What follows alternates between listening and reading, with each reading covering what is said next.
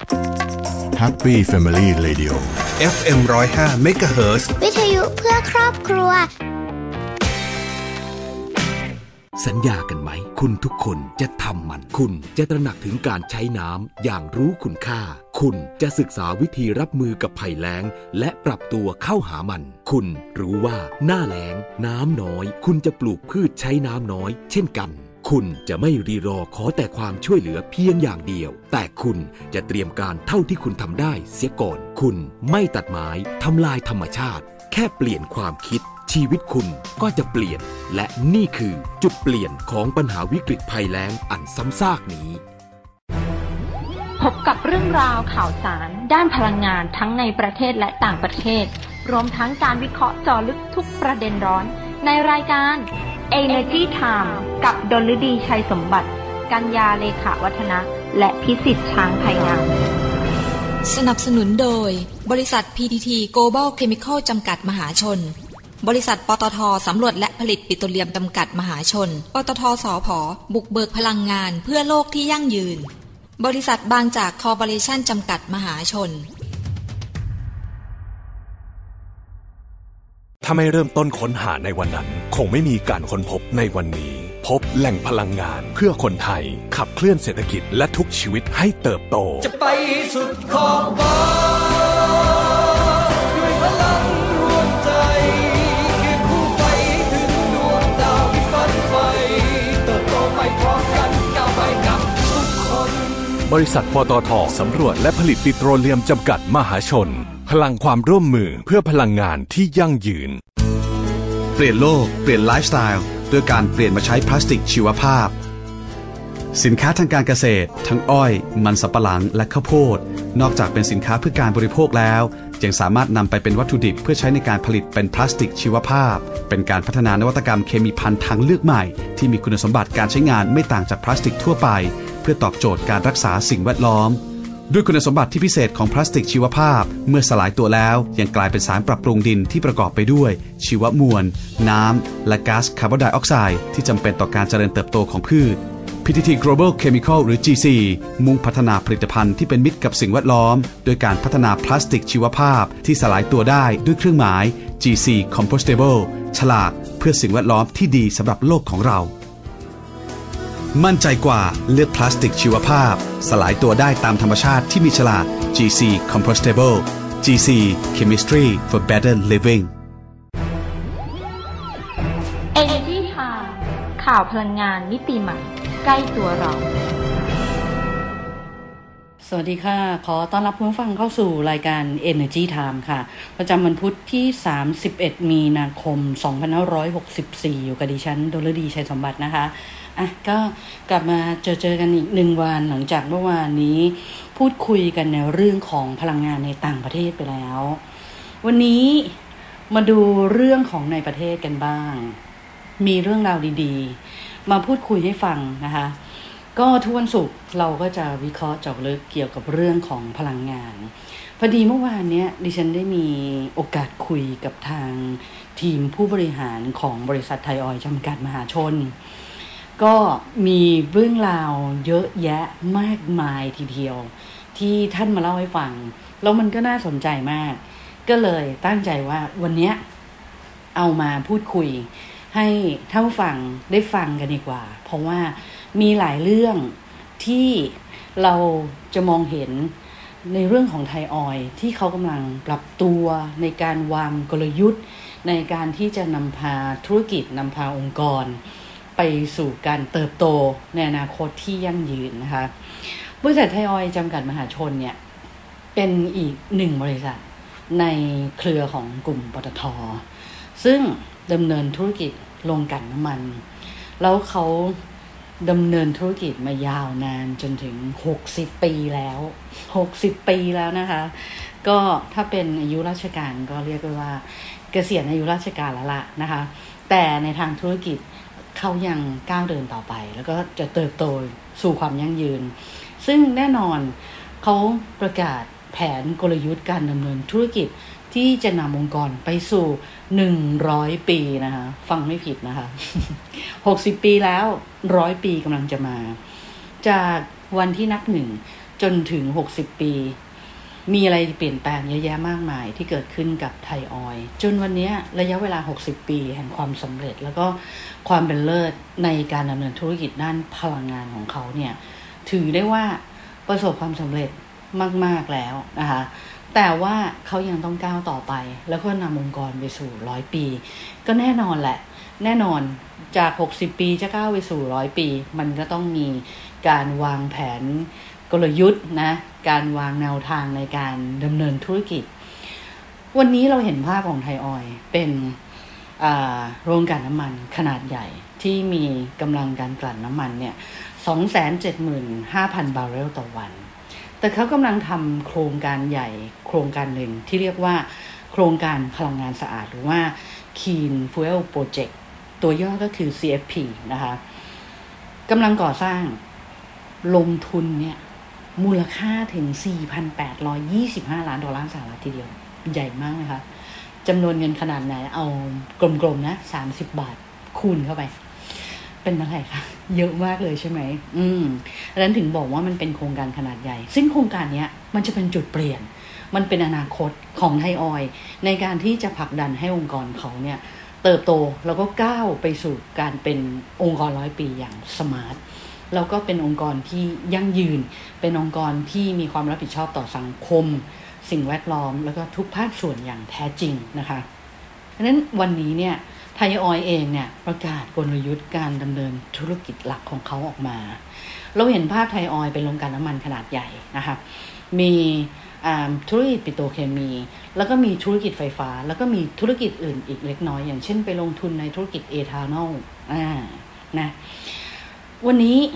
ไทยออยประกาศวิสัยทัศน์ของเขา ก็คือสร้างสารรค์คุณภาพชีวิตด้วยพลังงานและเคมีพันธุ์ที่ยั่งยืน empower human life to sustainable and chemicals นะคะ ก็จะสร้างความแข็งแกร่งในธุรกิจหลักของเขา สนับสนุนด้านความมั่นคง ทางด้านพลังงานของประเทศ เขาจะขยายธุรกิจปิโตรเคมี ซึ่งเป็นสายอะโรเมติก ไปสู่ปลายน้ำมากขึ้น เขาจะลงทุนในธุรกิจปิโตรเคมีใหม่ คือสายโอเลฟิน ซึ่งเขายังไม่เคยทำมาก่อน แล้วเขาก็จะสร้างผลิตภัณฑ์ใหม่ที่มีมูลค่าเพิ่มสูงมากขึ้น แล้วก็ลงทุนไปสู่ธุรกิจใหม่ ซึ่งตอนนี้เขาไปลงทุนในสตาร์ทอัพในอะไรเยอะแยะมากมายนะเอออาจจะยังไม่ได้เยอะมากนะคะ คือเพิ่งเริ่มต้นแต่ว่าในอนาคตเนี่ยเขาก็จะมีการร่วมทุนมีพันธมิตรใหม่ ๆ เพิ่มขึ้นมาเยอะแยะนะคะ ก็แน่นอนแหละ จาก 60 ปีไปสู่ร้อยปี การปรับตัวมันก็ค่อนข้างเยอะ เขาจะขยายทั้งขนาด แล้วก็กำไรต่อหน่วยขององค์กรให้มีมากขึ้น ซึ่งเรื่องนี้เนี่ย คุณวิรัตน์เอื้อนฤมิต ประธานเจ้าหน้าที่บริหาร และกรรมการผู้จัดการใหญ่ของบริษัทไทยออยล์จำกัดมหาชนเนี่ยก็ได้พูดภาพรวมๆนะให้เราเห็นภาพว่า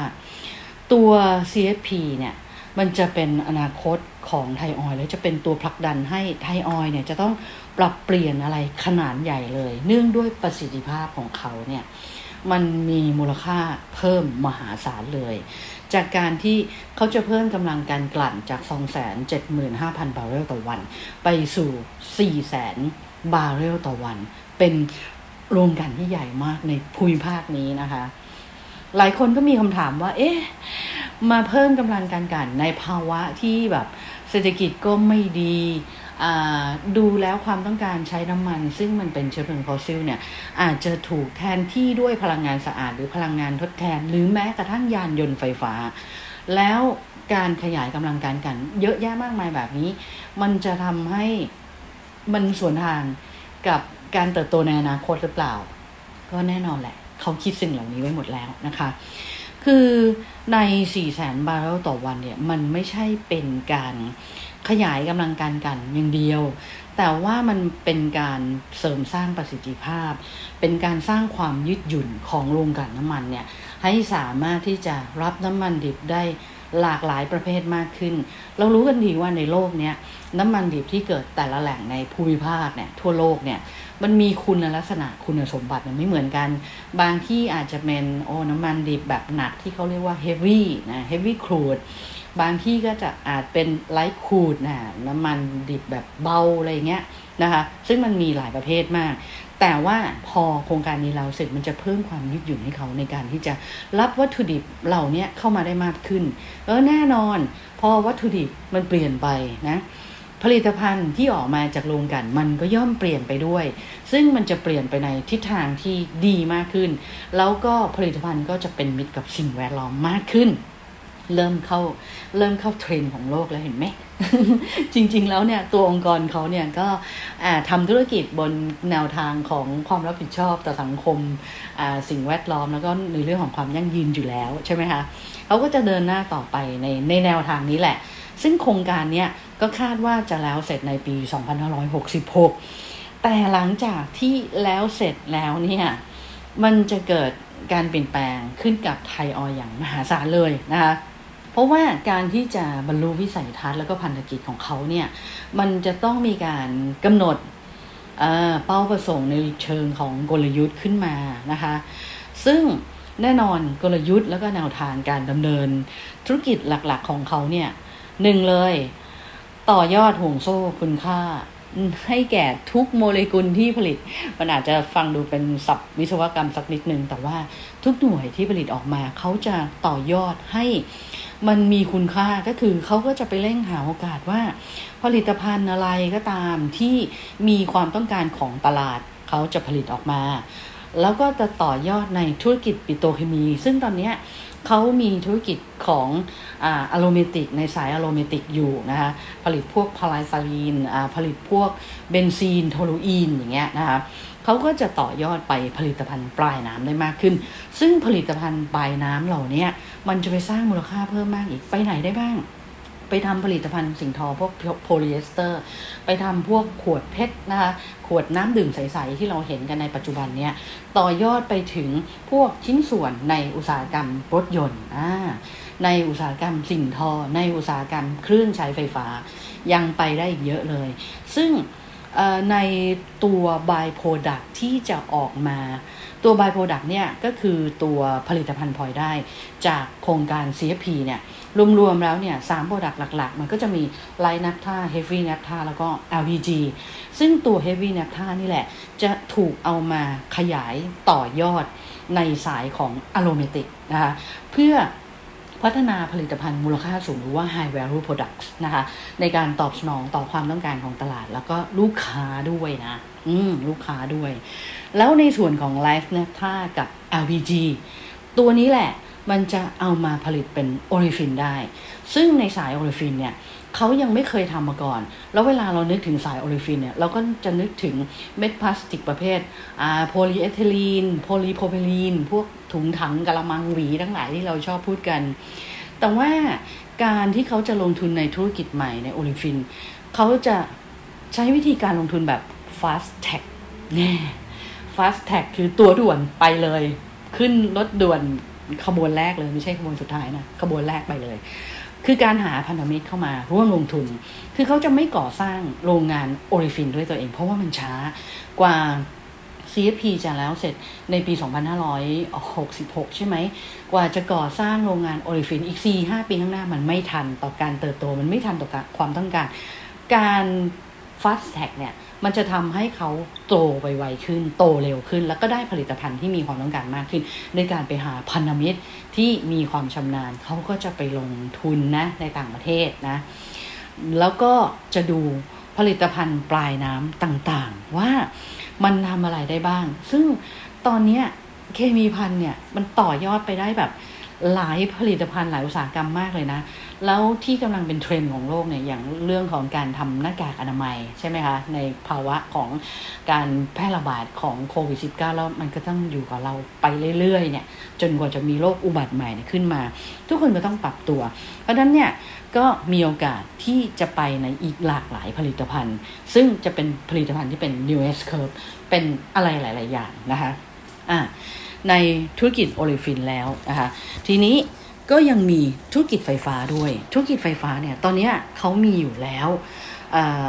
ตามสัดส่วนของการลงทุนเนี่ยเขามีการลงทุนผ่านบริษัท global power synergy จำกัดมหาชนหรือว่า GPSC ด้วย ซึ่งเป็นธุรกิจไฟฟ้าในเครือของของปตทเหมือนกันนะคะ ก็เติบโตไปผ่าน GPSC ด้วย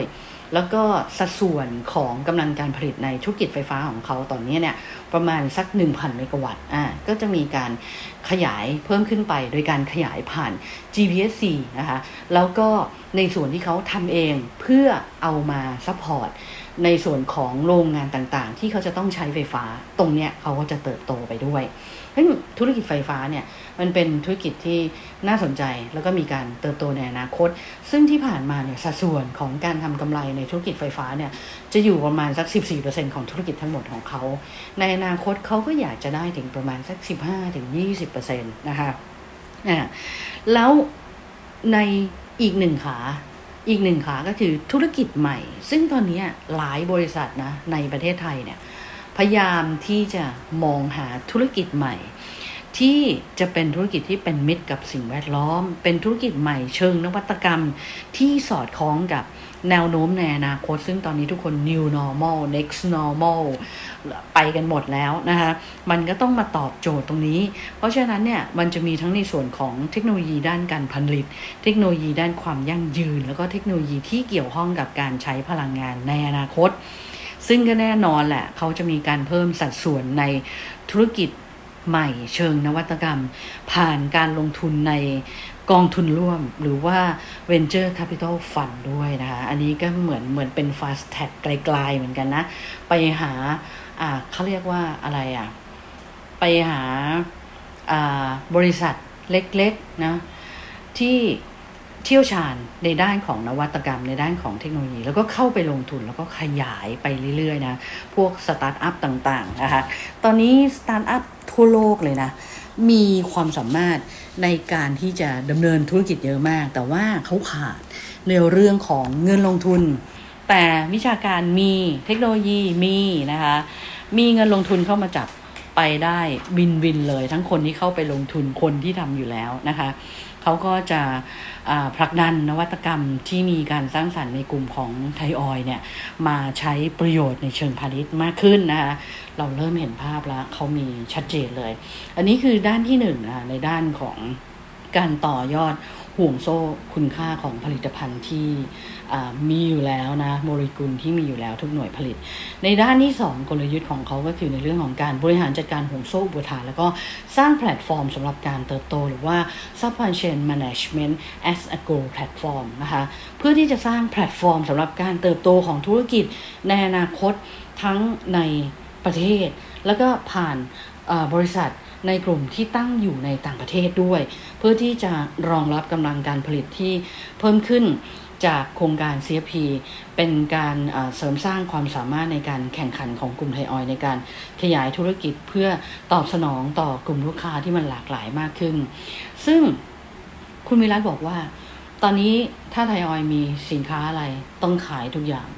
อ่าเราอยากขยายอะไรหลังจาก CFP เสร็จ ต้องขยายไปให้ครอบคลุม เพราะฉะนั้นความหลากหลายของไทยออยจะมากขึ้นการลงทุนของเขาจะเพิ่มขึ้นนะคะแล้วในกลยุทธ์ที่3เนี่ยก็คือในเรื่องของการกระจายความเติบโตเพื่อที่จะลดความผันผวนของกำไร หรือว่า earnings diversification นะคะ ไปยังธุรกิจที่มีรายได้ที่มั่นคง รวมถึงธุรกิจใหม่ที่เป็นมิตรกับสิ่งแวดล้อม หรือว่าธุรกิจใหม่เชิงนวัตกรรมที่สอดคล้องกับแนวโน้มในอนาคตหรือว่า new S curve เพื่อที่จะเพิ่มความยืดหยุ่นในพอร์ตการการลงทุน แล้วก็เพิ่มเสถียรภาพในการทำกำไรของเขา รองรับความผันผวนจากธุรกิจโรงกลั่นแล้วก็ธุรกิจปิโตรเคมี เราจะเห็นได้ว่าปีก่อนหน้านู้นปีปี 2562 ปี 2563 เราต้องใช้คำว่าแบบธุรกิจโรงกลั่นนี่ระเนระนาดเลยนะ เพราะว่ามันได้รับผลกระทบจากโควิดไง demand มันหายไป supply เนี่ย supply นี่ล้นเลย แล้วโดยเฉพาะอย่างเช่นน้ำมันเครื่องบินเงี้ยที่เราเห็นภาพชัดๆนะ หรือว่า Jet A1 เนี่ย มันไม่มีการเดินทางอะ่ะ การเดินทางน้อยมาก มัน ขาดทุนกันเป็นแถวเลย ผลิตยังผลิตไม่ได้เลย ต้องเปลี่ยนไปเป็นผลิตภัณฑ์อื่น ต้องแก้ปัญหาเฉพาะหน้า ธุรกิจลงกันขาดทุนจากการเก็บสต็อกน้ำมัน ราคาน้ำมันร่วงลงเรื่อยๆนะคะ เพราะฉะนั้นเพื่อที่จะลดความผันผวนจากธุรกิจเนี้ยเพราะว่ามองเห็นเทรนด์มองเห็นอนาคตและมันมีปัญหาแน่นอนนะคะมีปัญหาแน่นอน เพราะฉะนั้นเขาก็เลยต้องมีการกระจายไปในธุรกิจที่ มีความมั่นคงมากขึ้นนะคะ ซึ่งอันนี้เนี่ยหลาย ๆ บริษัทก็พยายามที่จะเติบโตไปในทิศทางนี้นะ แต่มันมีคำถามอยู่คำถามหนึ่ง ซึ่งคนมักจะถามธุรกิจโรงกลั่นน้ำมันว่า ตอนนี้ทั่วโลกเนี่ยกำลังผลักดันในเรื่องของการใช้ยานยนต์ไฟฟ้าหรือว่า EV แล้วประเทศไทยเนี่ย จริง ๆ คณะกรรมการยานยนต์แห่งชาติ หรือที่เขาเรียกกันว่าบอร์ด EV ก็เพิ่งประกาศเป้าหมายการมีรถยนต์ EV กี่คันกี่คันในปีนั้นปีนี้ออกมา แล้วก็หลายบริษัทเนี่ยพยายามที่จะเร่งติดตั้งที่ชาร์จ EV นะที่ชาร์จ EV ออกมา เพราะฉะนั้นเนี่ยมันก็เลยจะกระทบกับธุรกิจโรงกันหรือเปล่าในการที่เขาจะขายน้ำมันเนี่ยน้ำมันมันจะขายได้ลดลงหรือเปล่า คุณวิรัตให้มุมมองอย่างนี้ คุณวิรัตบอกว่า EV มันเป็นอนาคตก็จริง แต่การเติบโตของมันไม่ใช่ว่าวันนี้มันจะเพิ่มขึ้นมาเป็นร้อยเลย มันก็จะต้องใช้วิธีค่อยๆขึ้น ค่อยๆขึ้น ค่อย ๆ ขึ้นมาเรื่อยๆ แล้วระหว่างนั้นเนี่ยโรงกันก็จะปรับตัวไปเรื่อยๆไปเรื่อยๆไปเรื่อยๆ แล้วเขามองว่าจริง ๆ แล้วการความต้องการใช้ตัวเชื้อเพลิงฟอสซิลหรือตัวน้ำมันเนี่ยมันยังมีการเติบโตอยู่นะอย่างในภูมิภาคเนี้ยอย่างเช่นอินเดียเนี่ย ก็ยังมีความต้องการในการบริโภคเนี่ยค่อนข้างสูง อินเดียเนี่ยประชากรเยอะมากพันสามร้อยล้านคนนะเออเพราะนั้นเนี่ยความต้องการใช้น้ำมันยังมี และ EV เนี่ยเข้ามาเป็นส่วนทดแทนอะนิดนึงนิดนึงนิดนึงแล้ว EV เนี่ยมันยังมีข้อจำกัดอยู่ที่ว่าอย่างบ้านเราเนี่ยรถติดติดใช่ไหมคะโอเคอะสเปคของรถเนี่ยชาร์จหนึ่งครั้งอาจจะวิ่งได้ 300 กิโลเมตรแต่ว่าถ้ามาเจอรถติดติดเนี่ย ในบ้านเรานะมาเจอรถติดติดในบ้านเราอย่างเงี้ยถ้าแบตเตอรี่หมดอะทำยังไงอะเพราะนั้นรถที่ดูแล้วอะน่าจะยืดหยุ่นกับบ้านเรามากกว่าก็คือรถที่เป็นไฮบริดอะที่เป็นไฮบริดอะก็คือถ้าสมมติน้ำมันหมด ไฟฟ้าหมด หรือแบตเตอรี่หมด ก็สวิตช์ไปใช้อีกประเภทหนึ่งได้อ่ามันมันจะเหมาะสมกับประเทศไทยมากกว่า เพราะฉะนั้นมองว่าไฮบริดเนี่ยมันจะเป็นอนาคตมากกว่า ราะว่าในอนาคตเนี่ยถ้าแบตเตอรี่มีการพัฒนาขึ้นมา แล้วแบตเตอรี่มีประสิทธิภาพ คือในรถยนต์ไฮบริดมันมันมีแบตเตอรี่ด้วยไง แล้วแบตเตอรี่แพงมากเลยนะ ลูกแปดหมื่นบาทถึงหนึ่งแสนบาทเนี่ยต่อคันเนี่ยจนคนที่จะขายรถยนต์ไฮบริดเนี่ยต้องมีการรับประกันแบตเตอรี่เลยนะ อันนี้หมายถึงในในสภาวะตลาดปัจจุบันนะแบบแปดปีสิบปีเลยอะเพื่อให้คนมาซื้อ แต่ในอนาคตถ้าแบตเตอรี่พัฒนาได้ดีขึ้นอะเขาอาจจะ ราคาเนี่ยมันอาจจะถูกลงก็ได้ แล้วก็ราคารถยนต์ไฮบริดเนี่ยก็จะลดลงก็ได้นะคะ อืมเราก็ได้เห็นภาพรวมๆแล้วที่ผู้บริหารของทางไทยออยเองเนี่ยได้ฉายภาพให้เราเห็น ดูแล้วมันมีอนาคตแน่นอนนะ มันมีอนาคตแน่นอนนะคะ เพราะว่าองค์กรใหญ่ขนาดนี้เติบโตมาถึง 60 ปี การจะก้าวไปสู่ร้อยปี จะว่า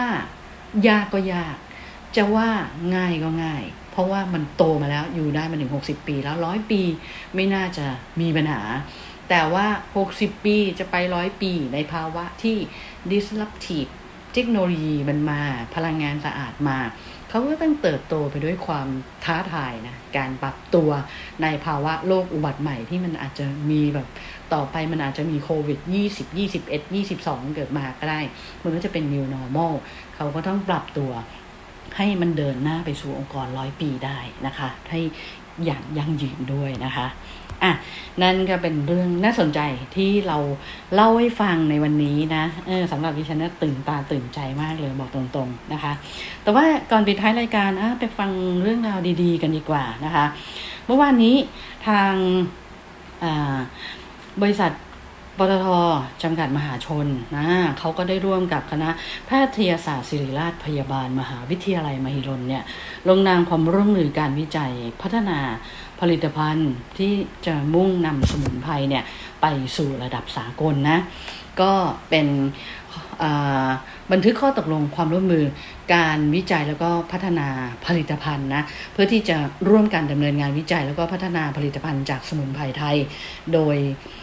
สถานการแพทย์แผนไทยประยุกต์ จะนำสู่ตำรับสมุนไพรดั้งเดิมของไทยเนี่ยมาวิจัยแล้วก็พัฒนาต่อยอดองค์ความรู้ แล้วก็ปตทเนี่ยจะดำเนินการพัฒนาผลิตภัณฑ์จากตำรับสมุนไพรดั้งเดิมของไทย เพื่อให้ได้คุณภาพมาตรฐานแล้วก็เป็นที่ยอมรับในระดับสากลด้วย โดยมีเป้าหมายนะว่าจะพัฒนาผลิตภัณฑ์ต้นแบบเนี่ยภายในปี 2564 แล้วก็จำหน่ายผลิตภัณฑ์ได้เนี่ยภายในปี 2565 ด้วยนะคะ แล้วก็อีกหนึ่งเรื่องอครบรอบ 15 ปี บัตรบางจาก Green Smile นะคะ ระบบบัตรสมาชิกรายแรกในธุรกิจสถานีบริการน้ำมันที่ชูแนวคิด Green Innovative Destination ที่เติมเต็มจุดหมายปลายทาง แห่งความสุขในทุกวัน มอบความสะดวกในชีวิตประจำวัน พร้อมสิทธิประโยชน์ที่ช่วยให้การใช้จ่ายเนี่ยคุ้มคุ้มค่า แล้วก็เป็นสื่อกลางให้กับสมาชิกเนี่ยร่วมบริจาค การสะสมคะแนนให้กับองค์กรสาธารณประโยชน์ด้านสังคม แล้วก็สิ่งแวดล้อมเนี่ยอย่างต่อเนื่องเลยนะคะ โดยในปีนี้เนี่ยได้เงินบริจาครวมส่วนที่บางจากเนี่ยสมทบมาด้วยเป็นเงินกว่า 3 ล้านบาททีเดียวนะคะ ก็มีการเอาไปมอบให้องค์กรสาธารณประโยชน์เนี่ย 16 แห่งเลยนะ ก็ครอบคลุมประโยชน์ทุกด้านเลยไม่ว่าจะเป็นด้านสังคมเด็ก ผู้พิการผู้ป่วยสัตว์ แล้วก็สิ่งแวดล้อมด้วยนะคะ ก็ถือว่าเป็นอีกหนึ่งเรื่องราวดีๆนะคะ ที่บางจากทำให้กับสังคมนะคะะนั่นก็เป็นเรื่องราวดีๆ ที่นำมาฝากกันในวันนี้ แต่ว่าวันนี้เวลาของรายการหมดอีกแล้วค่ะกลับมาพบกันได้ใหม่วันพรุ่งนี้นะคะ วันนี้ลาท่านฟังไปก่อนค่ะ สวัสดีค่ะ Energy Time ข่าวพลังงานมิติใหม่ ใกล้ตัวเรา ถ้าไม่เริ่มต้นค้นหาในวันนั้น คงไม่มีการค้นพบในวันนี้ พบแหล่งพลังงานเพื่อคนไทย ขับเคลื่อนเศรษฐกิจและทุกชีวิตให้เติบโต จะไปสุดขอบฟ้าด้วยพลังรวมใจคือคู่ไปถึงดวงดาวที่ฝันไฟเติบโตไปพร้อมกันก้าวไปกับทุกคน บริษัทปตทสำรวจและผลิตปิโตรเลียมจำกัดมหาชน พลังความร่วมมือเพื่อพลังงานที่ยั่งยืน ติดตามรับฟังรายการ Energy Time ได้ทาง สวท FM 105เมกะเฮิรตทุกวันจันทร์ถึงศุกร์เวลา 19นาฬิกา30 นาทีถึง 20นาฬิกาและสามารถรับฟังรายการย้อนหลัง พร้อมติดตามข่าวสารพลังงานมิติใหม่ใกล้ตัวเรา ได้ทางเว็บไซต์ www.energytimeonline.com สนับสนุนโดย บริษัท PTT Global Chemical จำกัดมหาชน บริษัทปตทสำรวจและผลิตปิโตรเลียมจำกัดมหาชน ปตทสอพอบุกเบิกพลังงานเพื่อโลกที่ยั่งยืน บริษัทบางจากคอร์ปอเรชั่นจำกัดมหาชน